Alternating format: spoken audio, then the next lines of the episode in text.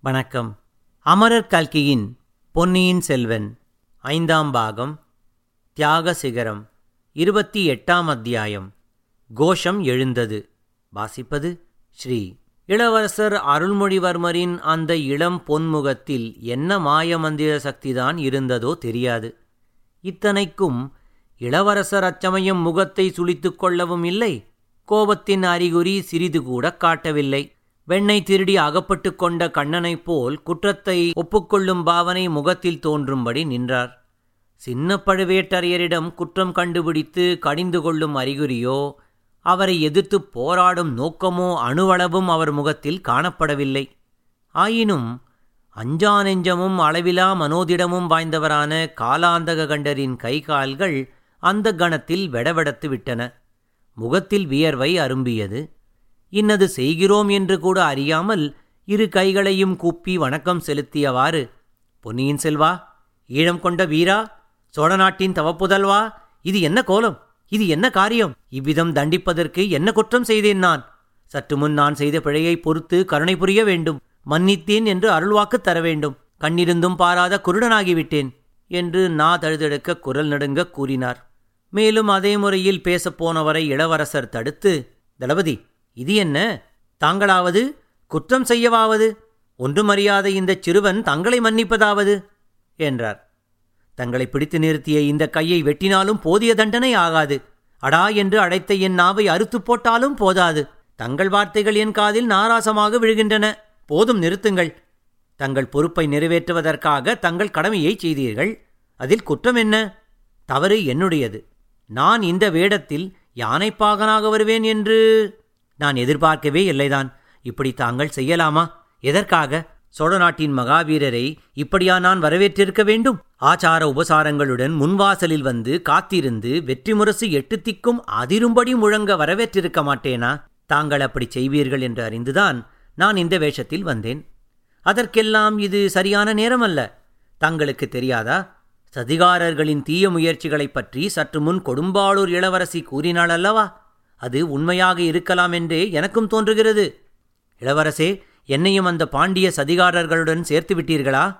கடவுளே என் தந்தை சக்கரவர்த்தியை பாதுகாப்பதற்கு தாங்கள் செய்திருக்கும் ஏற்பாடுகளை பார்த்து மனத்திற்குள் மகிழ்ச்சி அடைந்து கொண்டிருக்கிறேன். முதலில் என் தந்தையை பார்த்துவிட்டு பிறகு ஐயா சக்கரவர்த்தியை தாங்கள் பார்க்கக்கூடாதென்று நான் தடுத்து விடுவேன் என்று நினைத்தீர்களா? அத்தகைய பாவி நான் என்று யாரேனும் தங்களுக்கு சொல்லியிருந்தால் ஒரு நாளும் நான் நம்பியிருக்க மாட்டேன் தளபதி. பின் ஏன் இந்த வேஷம்? வேறு முறையில் நான் கோட்டைக்குள் வந்திருக்க முடியுமா? யோசியுங்கள். கோட்டையைச் சுற்றி தென்திசைச் சேனைகள் வந்து சூழ்ந்திருக்கின்றன. பெரிய வேளாரும் வந்திருக்கிறார்.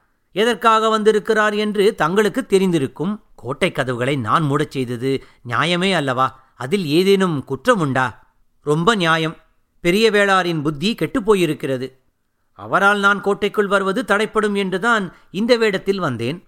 அவர் மகளையும் அழைத்து கொண்டு வந்தேன். நல்ல வேளையாக அவர் என்னை கவனிக்கவில்லை. தங்களுடைய கூர்மையான கண்கள் கண்டுபிடித்து விட்டன. என் கண்கள் மூடிப்போயிருந்தன அதனாலேதான் பார்த்தவுடன் தெரிந்து கொள்ளவில்லை. தங்களை யானைப்பாகன் என்று எண்ணிக் கூறிய வார்த்தைகளை தாங்கள் கருணை கூர்ந்து மன்னித்து விடுங்கள். அவ்விதம் சொல்ல வேண்டாம். தாங்கள் வேறு என் தந்தை வேறு என்றே நான் எண்ணவில்லை.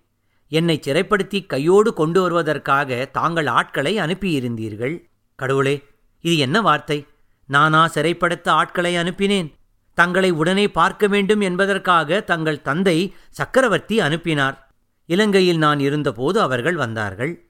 சக்கரவர்த்தியின் கட்டளை அல்ல பழுவேட்டரையர்களின் கட்டளை என்று என் அருகில் இருந்தவர்கள் சொன்னார்கள். எங்கள் விரோதிகள் அப்படி சொல்லி இருப்பார்கள் நான் அவர்களுக்கு என் தந்தையின் கட்டளை எப்படியோ அப்படியே பழுவேட்டரையர்களின் கட்டளையும் என் சிறமேல் கொள்ளத்தக்கது என்று கூறினேன். கடலையும் புயலையும் மழையையும் வெள்ளத்தையும் தாண்டி வந்தேன். அரண்மனையின் முன்வாசலை தாண்டி உள்ளே போனதும் தங்கள் விருப்பத்தை தெரிந்து கொள்ளலாம் என்று எண்ணினேன். தங்கள் கட்டளையின்றி என் தந்தையை பார்க்கவும் நான் விரும்பவில்லை. இளவரசே இன்னும் என்னை சோதிக்கிறீர்களா? தங்கள் தந்தையை தாங்கள் சந்திப்பதற்கு நான் என்ன கட்டளையிடுவது? தங்களுடன் வரச் சொன்னால் வருகிறேன். இங்கேயே நிற்கச் சொன்னால் நின்று விடுகிறேன் இளவரசரின் விருப்பமே என் சிரசின் மேல் சூடும் கட்டளை என்று பணிவுடன் கூறினார் பழுவேட்டரையர். தளபதி தாங்கள் இங்கேயே நிற்க வேண்டித்தான் நேரும் போலிருக்கிறது அதிக நேரம் நாம் இங்கு நின்று பேசிக் கொண்டிருந்து விட்டோம். இதோ பாருங்கள் என்றார் இளவரசர். சின்ன பழவேட்டரையர் திரும்பி பார்த்தார்.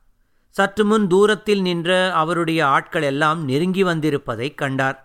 அவர்கள் மட்டுமல்ல அரண்மனை வாசற்காவலர்களும் வந்துவிட்டார்கள். இன்னும் தூரத்தில் நின்ற வேளக்காரப் படையினரிலும் சில பிரிந்து வந்து கொண்டிருந்தார்கள். அருகில் வந்துவிட்டவர்கள் அனைவரும் பொன்னியின் செல்வரை கண்கொட்டாத ஆர்வத்துடன் பார்த்து கொண்டிருந்தார்கள். சின்ன பழவேட்டரையர் திரும்பி பார்த்த நேரத்தில் இளவரசரின் திருமுகத்தில் விளக்கு வெளிச்சம் நன்றாக விழுந்து மிக பிரகாசமாகத் தெரிந்தது. வீரர்களில் ஒருவன் வாழ்க இளவரசர்! என்றான். வாழ்க பொன்னியின் செல்வன்! என்றான் இன்னொருவன். மகிந்தனைப் புறங்கண்டு ஈழம் கொண்ட வீராதி வீரன் வாழ்க என்றான் மற்றொருவன். இந்த குரல்களைக் கேட்டவுடன் வேளக்காரப் படையினர் அனைவரும் அங்கு விரைந்து வரத் தொடங்கினார்கள். பற்பல குரல்களிலிருந்து வாழ்க பொன்னியின் செல்வன்! வாழ்க பொன்னியின் செல்வன்! வாழ்க பொன்னியின் செல்வன்! என்ற வாழ்த்தொலிகள் எழுந்தன.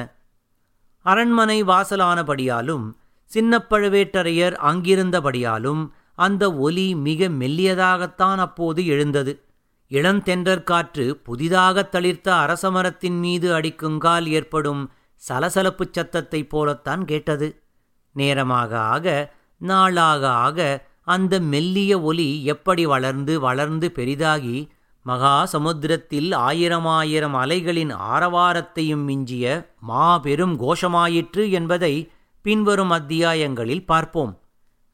தளபதி நாம் இங்கே நின்று பேசியது தவறாகப் போயிற்று. அரண்மனைக்குள்ளே பிரவேசிக்கும் வரையில் நான் என்னை தெரியப்படுத்திக் கொள்ள விரும்பாததின் காரணம் இப்போது தெரிகிறதல்லவா? என்று இளவரசர் கேட்டார். தெரிகிறது அரசே நான் இவர்களுக்கு சமாதானம் சொல்லிவிட்டு வருகிறேன். தாங்கள் தயவு செய்து விரைந்து உள்ளே செல்லுங்கள் என்றார் காலாந்தகண்டர் இத்துடன் இருபத்தி எட்டாம் அத்தியாயம் கோஷம் எழுந்தது. நிறைவடைந்தது. நன்றி வணக்கம்.